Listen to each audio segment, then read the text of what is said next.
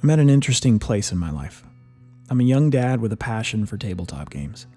When I say passion, I mean right now I'm sitting at work on my lunch break writing about tabletop games. During my workday, while staring at Excel sheets, I'm thinking about tabletop games, working with publishers to make videos about tabletop games, going to conventions. At night before I go to bed, I'm always hoping that my wife will want to knock out a quick game. To say the least, since jumping into this hobby feet first in 2015, I've been hooked. I also have a bit of a tough situation for gaming. I'm not only a young dad, I'm a young dad with a young toddler, a two year old to be exact. My wife has also recently had a radical change in her life due to a new focus on health and fitness, and that's amazing and wonderful. And with this change, I've been more involved with exercise with her, and that's been a great way for us to connect. What this means, however, is that because my daughter hasn't just fallen in love with sleep yet, and our exercise, which is seven days a week, send help, usually takes place after bedtime, I have a 9 to 10 p.m. window to write articles, make videos, record podcasts, and also play games. So, this is a challenge, yes? Good. I'm glad we agree on that. However, the game I want to highlight today has stepped in to help in a big way. The Fox in the Forest is a 2017 release from Renegade Game Studios that is wonderful. Now, if that's all you want to know from this review, what I think, that's it. The Fox in the Forest is a great game and you should buy it. Cool? We good? Great. If you're interested in why I love it so much, please take a little journey with me because I would love to unpack it for you. One other thing that's helped my gaming ventures in the past few years has been the rise in popularity of two player only games. There are some really great ones, so great in fact that I'll probably be writing an article about just that in general. The Fox in the Forest is one of those great two player games. So, what are we doing in this game? Well, we're taking tricks. And if you're unfamiliar with a trick taking game, think hearts or spades, or if you ventured a bit into the hobby, diamonds from Stronghold Games and Mike Fitzgerald. The basic idea of a trick taking game is a player will play a card on the table of a certain suit, think hearts or diamonds, clubs or spades.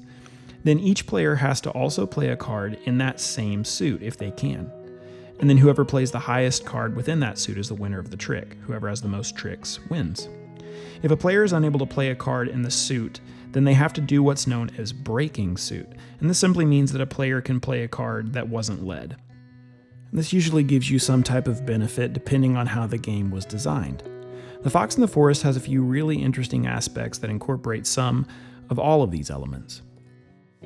First, The Fox in the Forest is a two player trick taking game which isn't as common as other two player games. On top of the two player aspect, a trump suit is utilized, which is not in all trick taking games but is in many. There are a few special action cards in this game that each player can use, and finally, you don't want to win every trick because there's a penalty for winning too few or too many. When you initially hear the idea of a two player trick taking game, you might be hesitant. What you find the more you play this game, however, is that all of the elements listed above mix to create a wonderful and engaging play experience. It's very strategic and tense. So let's look at each element in detail and you can get an in depth look at how it all works. First, let's look at the two player trick taking element. Each player is going to draw 13 cards, and each turn is very simple. Each player plays a card, and if it's the higher number in the suit, a player wins that suit. Where that can be mixed up is if someone breaks suit to play the trump suit, they win. And if a player plays certain cards that have special powers, it may impact the outcome as well. The Fox in the Forest only has three suits, which makes things fairly tight and tense, which is good.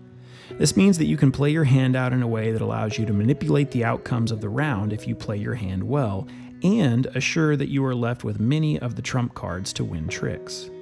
This aspect is very fun and makes each play interesting.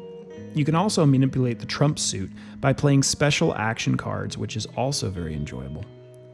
So, this is the meat of the sandwich for me with the Fox in the Forest. This is what really stirs the pot or butters my bread, so to speak. These special action cards are interesting and completely put the game on the next level of interesting gameplay. Each odd numbered card in the game is a special action card in each suit, and you can do things like play first next trick even if you lose or switch the trump suit, or play a card that acts like the trump suit even if it's not. This creates so many interesting interactions. For instance, let's say I have a card in my hand that allows me to change the trump suit, and I have a few of that type of card. I can play all of the other suits in my hand and leave only cards that match my special power. Then switch the trump suit to what's left in my hand and make sure I can break suit to the trump suit for the rest of the round, ensuring that I will win a few tricks.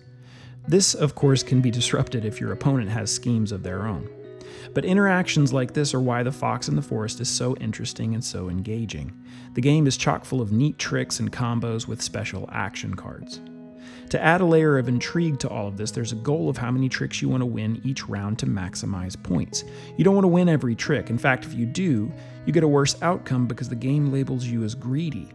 And if you win almost no tricks, it's also very good because the game labels you as humble and you gain 6 points.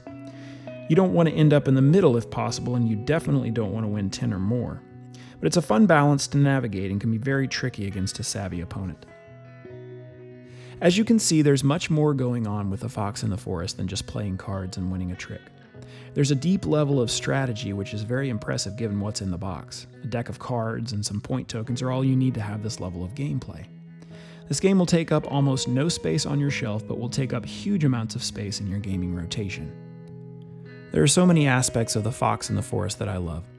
Turns are quick, downtime is almost non existent, the rules are simple and draw concepts from classics that will allow players of all levels and backgrounds to sit down and dig in with a little learning curve.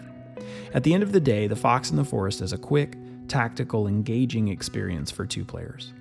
When I play with my wife, it's great because we can still talk and enjoy each other's company, but there's a level of depth that will cause us to focus on what we're doing when we need to. I love The Fox in the Forest and think it's a wonderful option for people who like card games, trick taking games, and games with special powers. So, come on, you should buy it. I mean, I don't work for Renegade Game Studios, but you should buy it. It'll make you happy and your gaming friends happy. Cool? Cool. Thanks so much for listening, everybody. Until next time, we'll see you at the table.